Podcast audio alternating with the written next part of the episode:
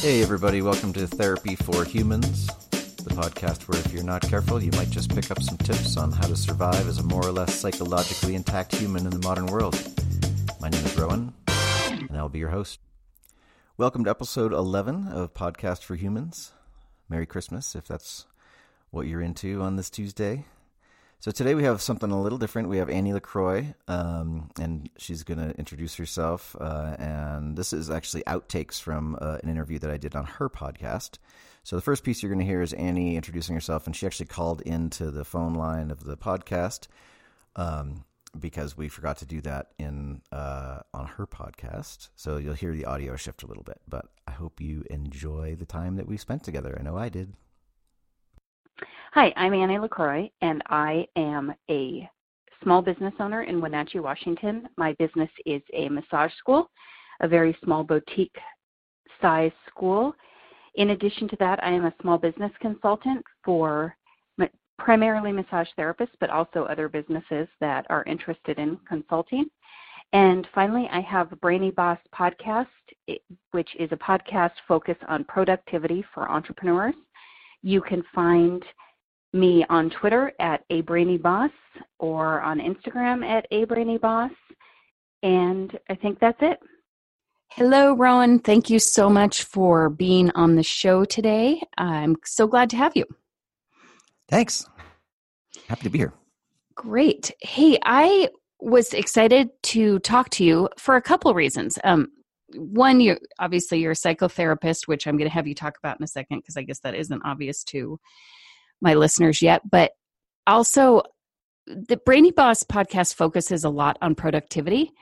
And I know that sometimes the way we get into our heads and the way we talk to ourselves and all that stuff can really affect our productivity. So I was interested in having you kind of marry those two things together um, mm-hmm. in terms of how we can some maybe some ways that we can deal with that.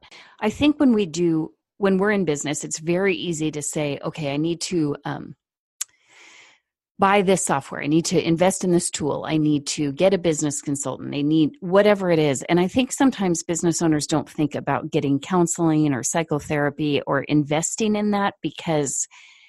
Um, right. Yeah, and I don't know. I, I think there are a lot of reasons why people do that. I think there's some thought, well, if I if I'm going to get counseling, it's just confirming that something's wrong with me rather than we should probably all be in counseling right? So how do right. you have you have you seen a lot of that? Have you seen people resistant to being in counseling for whatever reason? Absolutely. You know i have clients that um have told me that they feel like when they need to come in it they feel like a failure. They you know so so for instance you know if there's somebody that i've been working with for a while and um they've gotten to a place where they're doing better than they were and so we've kind of scaled back our sessions and then if they need to reach out and come back in they feel like well i couldn't do it on my own or i failed. Um, and i kind of equate it to like going to the gym you know where you have to you have to keep working on whatever the muscles are that you're that you're looking at building. And if you stop doing that for a while those muscles are going to atrophy and you're going to have to kind of start from from scratch again. So there is this there's a stigma around going to therapy for some people. Uh, that's changing and it's been changing for decades now but it's still in place for some people where they feel like they they're flawed or they're damaged and that's why they have to go to someone to get fixed. Um, and that's really not what therapy is about for the most part. It's really it's more about kind of coaching um, in a lot of ways and it's a whole another branch of you know life coaching and that kind of thing. But um, i think that if people could see it more as building skill sets, which is really what we do in therapy, um, it might have a different vibe to them than, oh my God, I'm broken and now I need to come in. And eh, also, part of that is that by the time they come to me, they're usually in a crisis place. Most people don't, they're not proactive with their mental health generally. Um, and and we can get into that a little bit. You mentioned mindfulness and that kind of thing. Um, but I think by the time people make that initial call, things have started to really they're in kind of a high speed wobble. Things have started started to unravel in a pretty big way. So you have to kind of build back up to more of a maintenance place with it. Yeah, we're not. I don't think. I think just in general, we aren't very good at preventative stuff. I think that's right. true for counseling, and I also think it's true for getting like a business consultant. It's something I've said this before in um, other podcasts, but I, I waited way too long to get a business consultant, right? And I waited till I needed one rather than saying, why wouldn't I have a business consultant from the beginning? And I think exactly. counseling and coaching can be the same thing because we are we are flawed and that's okay.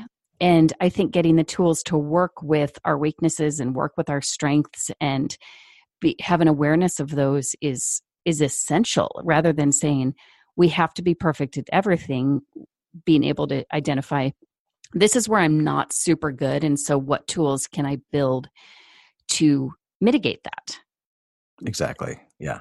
And, you know, I, I had a, a, a, bread bakery for a while, a couple of them. Uh, my second one was an absolute train wreck. Uh, and by the time I called the business consultant, he said, you know, I'm not going to even take you on because you're already done. Like you don't know it yet, but you're just done. And oh. I'm not oh. going to take your last couple of thousand bucks and, you know, be on my way when I know that your business is, is dead. And I was like, oh, well, I mean, that's valuable information to have. And he was right.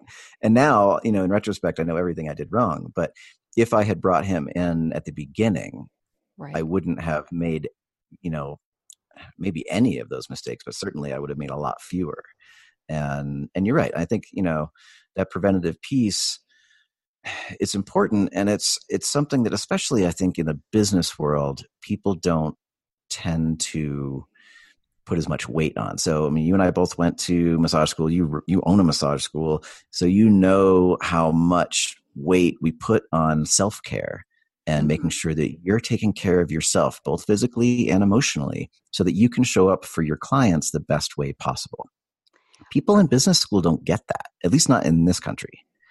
For sure. So that builds this stigma of like, oh, you know, you know, you need to go to therapy or you need to, you know, do yoga or whatever you need to do, and it's sort of this teasing thing.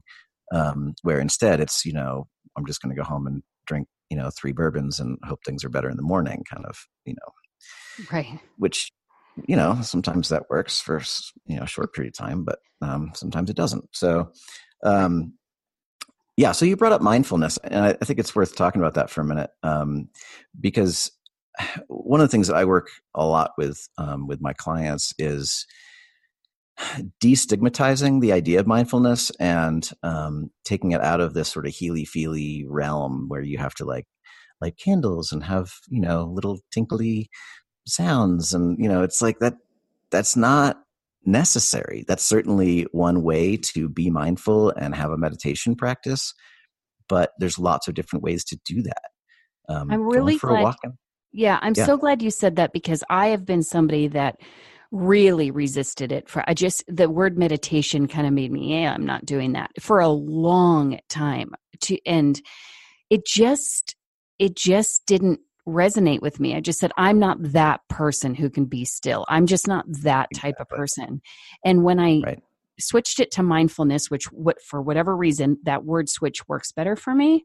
When I switched mm-hmm. it to mindfulness, and then of course the research around it, reading the research around it, and how mindfulness increases productivity, then I finally woke up to how important it is to have a practice. So mm-hmm. continue on. Yeah, no, exactly. And um, I mean, it, I guess there's a couple different things I want to touch on. Um, there's this thing in Japan that came on in the 80s um, called forest bathing, and it's like a prescribed part of their healthcare system now. It's basically just go for a friggin' walk in the woods. You know, like you're stressed out. You, you know, you live in downtown Tokyo or whatever. You're surrounded by you know millions of people, and you need to get into the woods and chill the fuck out. And when right. you come back, you're going to be more productive and more like just able to do your thing. Um, and so, yeah, like you said, a lot of people are turned off by that idea of, you know, meditation looks a certain way and sounds a certain way and it's way too, you know, weird for me and I'm never going to do that. But if you just think about it as giving yourself 10 minutes a day to just be where you're at, and part of that process is to recognize that for those 10 minutes, you have everything you need. Mm-hmm. And, you know, when we get stressed, it gets easier to fall back into that mindfulness place as a coping skill if you if you develop it over time. Um, so if we know that for those 10 minutes earlier in the day, we recognize that we were actually okay and our bodies actually felt into that experience because our bodies and our minds are really strongly connected and a lot of people don't get that we kind of walk around with these like like that we're like head transport systems that are just you know like it's all about the brain and the body's not really all that important but there's a strong connection there and when we can teach our body what it feels like to actually be okay for 10 minutes to know that whatever happened in the past whatever is going to happen later if we can let go of that and just know that right now this is all I need to do, then your body starts hooking into that and you actually start craving it like more and more. And when we do get stressed, sometimes we can take a minute and be like, okay, can I get back to some semblance of what that was? And it can be it can be 10 minutes on a bus or a subway or you know, wherever you are, where you're just trying to arrive in that moment without evalu- evaluating or obsessing. And it's hard and it's really hard. And that's why it's called a practice. People have a yoga practice or a meditation practice because it's not about mastery, it's about that process and just trying to get there.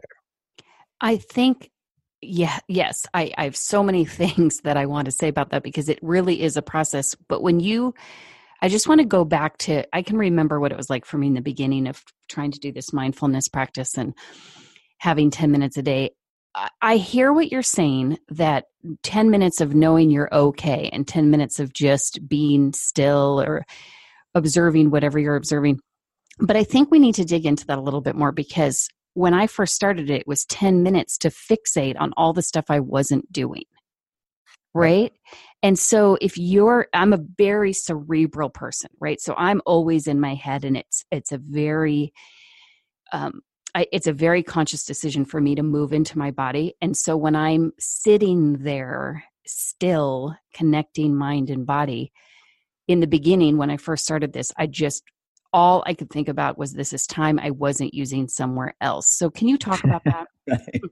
yeah, absolutely. And I think that that's really common. I think most of us do that when we first try to attempt something like this. Um, Eh, there's lots of different ways. So for me, I suck at meditation. I it doesn't really work for me if I just sit there and try to like just follow your breath or you know like that. Oh, yeah. I need something else to do with my brain, and so for me, guided meditation stuff works a little bit better because it gives my brain something to do. So um, there's a ton of apps. Most of them are free. Some of them are ridiculously cheesy, and some of them aren't. And you just have to kind of see which ones you can get through without giggling or throwing your phone across the room. Do you have um, a favorite by chance that off the top? I, I don't actually. Honestly, I don't do that most most of the time. I come home and I smoke a bowl and drink a glass of wine, and that's you know that's how I unplug. And it's really not the best choice, but that's what I do. I'm just gonna be totally honest about it. So. well, no, I think I I like that you said that because I think we need to understand that our time of stillness needs to be whatever works for us, right? So if exactly. that glass of wine is mine too, right? Like I'm just going to sit and I'm going to sip on this glass of wine. And I think right. that if you don't have a practice, starting anywhere is better mm-hmm. than saying I have to start with the ultimate, you know, chanting I've removed myself from all conscious thought. There's that's not even possible, I don't think. So I, like I mean, certainly not without you know years and years and years of heavy practice. But I mean, for me, I, am lucky. To, excuse me, lucky enough to live in a a beautiful spot on top of a mountain, and so I can go out onto my back porch and just sit and look out for miles over the mountains. And so for me, that's how I decompress. You know, don't underestimate the power of sitting, just sitting outside after work for half an hour and just staring at the sky or the grass or whatever it is you're looking at. You know, it doesn't have to be all that complicated. Okay, so yeah. thinking more about um, mindfulness meditation, whatever whatever we want to call it, how do you see that impacting? Um, what do I want to say here? So let's say the narrative in my head. Let's make up a person.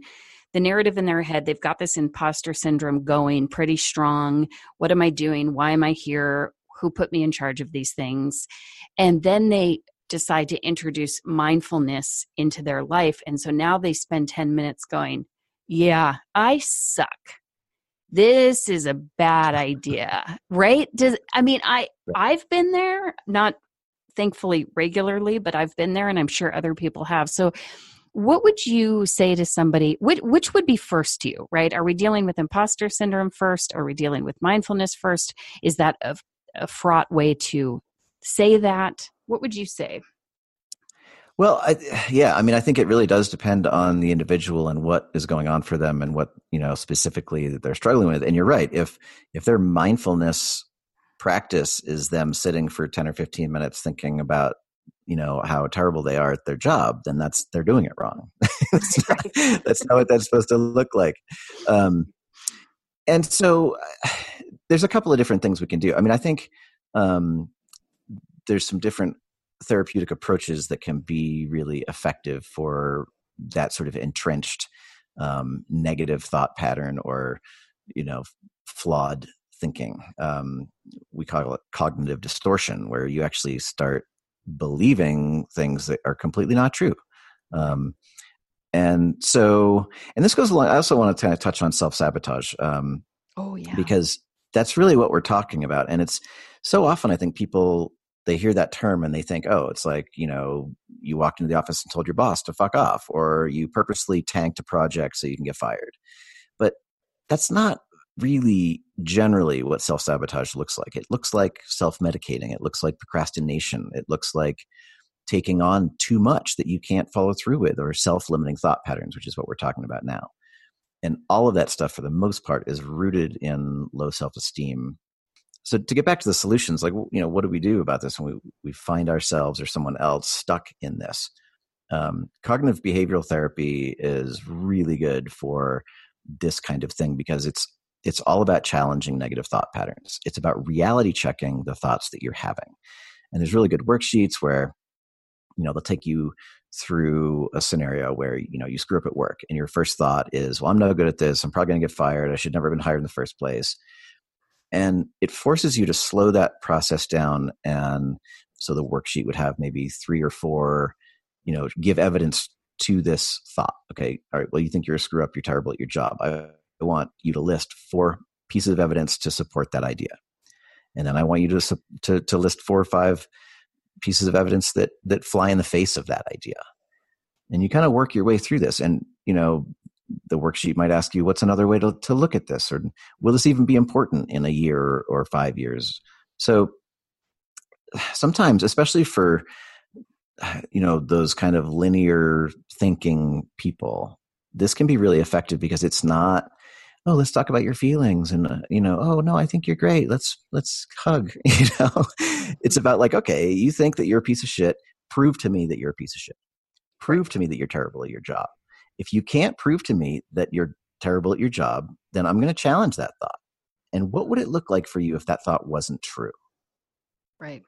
Yeah. The so data. Those, Looking at the data. Yeah, the, exactly. Prove your prove your hypothesis, right? exactly. And so once we get some clarity around whether or not those thoughts are distorted, we can start creating new thoughts and behaviors that are more in alignment with reality and that can help to kind of crush that that low self-esteem base that we're working off of. I have a couple things that you said. I want two different things so i'll come back to one in a second. But the first one is yeah. An exercise i take um, my students through or sometimes people that i'm consulting with through is kind of the worst case scenario where mm-hmm. a student will say well i i might fail the test okay well then what would happen exactly well i'd fail the test okay then then what would you do well i guess i'd retake it. Okay. And then what would happen? Well, what if I fail it again? Well, then what would you do? And generally speaking, when you take them all the way through that exercise at the end of the day you it's still not the worst thing right you're still yeah. alive and you're you're here and sometimes it you realize that it, it's okay it's it's really not going to be a big deal. Even if people say, well, I'm going to get fired. Okay, then what happens? Then I get another job. Okay, and maybe you like it better. Yeah, I guess so. Right. right? So that's actually, that's that's actually a CBT exercise. I don't know if you know that or not. But, oh, I um, didn't know that. no, it, it really is. It's like okay, you know, let's let's keep going with that because what we do is we stop at the apex of the, the concern. So we, at the apex of the what if, you know, like, oh, what if I fail the test? And then we just stay in that place. What if I do that? Oh my God, oh my God, oh my God, oh my God. So when you force yourself to say, okay, yeah, you failed the test, then what happens next? And then after that, what happens? And after that. And so exactly what you said, and that is, that's directly from CBT because it, it's getting you to think all the way through and get out of that sort of wheel spinning at the apex of the worry. Mm-hmm. So it's fantastic. I love that exercise.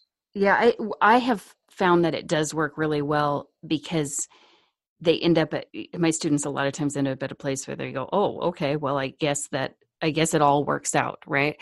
Um, right. I think the other thing, and again, a, a little bit of a digression, but accepting that failure is necessary right? And I, I think my biggest learning has come from my failures rather than my successes. But sometimes with students or younger people that it, i think a lot of it's just a life experience thing but with students or younger people is um, it's always avoiding failure rather than accepting failure and making that into a learning transition to the next thing right. and so sometimes when it's changing that mindset that failure is a requirement mm-hmm. of being alive. and absolutely. And I think some of this is the fallout of, you know, the everybody gets a trophy thing, which oh, yeah. makes me nuts. Um, and I think that through that, you know, if you're not allowed to fail, then you don't know that it's okay to fail. You don't know that almost everybody, like, you know, I mean, if you're in a competition of some sort and everybody wins, then how are you supposed to come out with the idea that you are in this large pool of people that all didn't win and you're all still okay? Right. We're going to, I'm going to have you back sometime. We're going to have an entire episode on No Trophy for You. Good. I love that. uh, yeah, because I yeah, can, I can I mean, talk I think, about that one for a long time. Yeah. I don't think that we've done our, our children or, or that generation any favors by, you know, trying to um, protect them from those feelings of like, oh, I didn't win, you know? Right. Um, and I think you're right. I think we learn through our failures. You know, so you know when my bakery went down, I had one, one of um, one of my regular customers who was a kind of corporate successful guy, and he comes in and uh, I told him what was going on. He said, "Well, you just earned your street MBA." right. Yes. Yes. I bet you could tell me everything that you did wrong now. And I was like, Yeah, absolutely. He's like, Well, that was really valuable, and it cost you a lot of money, but you yeah you did it. And now the next thing you do, you're not going to make those same mistakes. You're going to make other ones, but you won't make those again. Exactly. When I've um, failed at something that has cost me money, I always call it tuition. I say, exactly. well, that was the tuition for that education I that. that. I got. And it's it's just more helpful to think of it as tuition rather than money lost. So Exactly. And it is valuable. And I think that there's a massive value to the lessons we learn through failure for sure really i really think that's true i think that i know for me personally i think most people can agree with this is my failures were just such bigger learning experiences uh, and a lot of it was based on that i didn't want to do that again and so mm-hmm. it's only a problem if you keep repeating it right? But if you learn from it and you get better then it's a win-win. So okay. it, it is as long as you don't um let those failures kind of inform you as to who you are. And that's you know so back to kind of my realm of of the the psychology piece when we fail and we internalize that as i am no good rather than i did this thing not very well you know? It's kind of like that difference between guilt and shame that Brené Brown talks about where mm-hmm. you know guilt is i did something bad and shame is i am bad. And so when you start internalizing your failures as as that you are a failure in essence at your core that's when the psychological problems can really start happening. Right that's a good distinction that compartmentalizing you do have to have a certain amount of compartmentalizing to allow you to say this is just an event that exactly. I was part of rather than it, it than my identity and I'm going to carry this with me forever as something that um you know the, is this cone of shame that yeah, I'm exactly. walking around the house with Okay, so totally unrelated, but I just like to get to know people a little bit differently. Aside from your business, what is something that you are secretly or maybe not so secretly great at? I make a great chicken stock. I like it. That's good. That's a good one. Everybody needs to make a good stock, right? well, you know, I don't know if everybody does, but you should have somebody in your community that does so that you can get it from them. That's right. I love it. All right. Well, thank you so much for your time and I know we're going to talk again in the future and I I look forward to it. Me too. Thanks, Annie. So that about wraps it up here for episode 11 of Therapy for Humans. And I hope you enjoyed our time with Annie LaCroix. And I hope you got something out of it. I know that I did. And um, hopefully, we'll have some more guests on the show. If you're interested in being on the show, if you feel like you have something you want to chat with me about, then um, get in touch and we'll figure it out. And until next week, take care of yourself and take care of each other.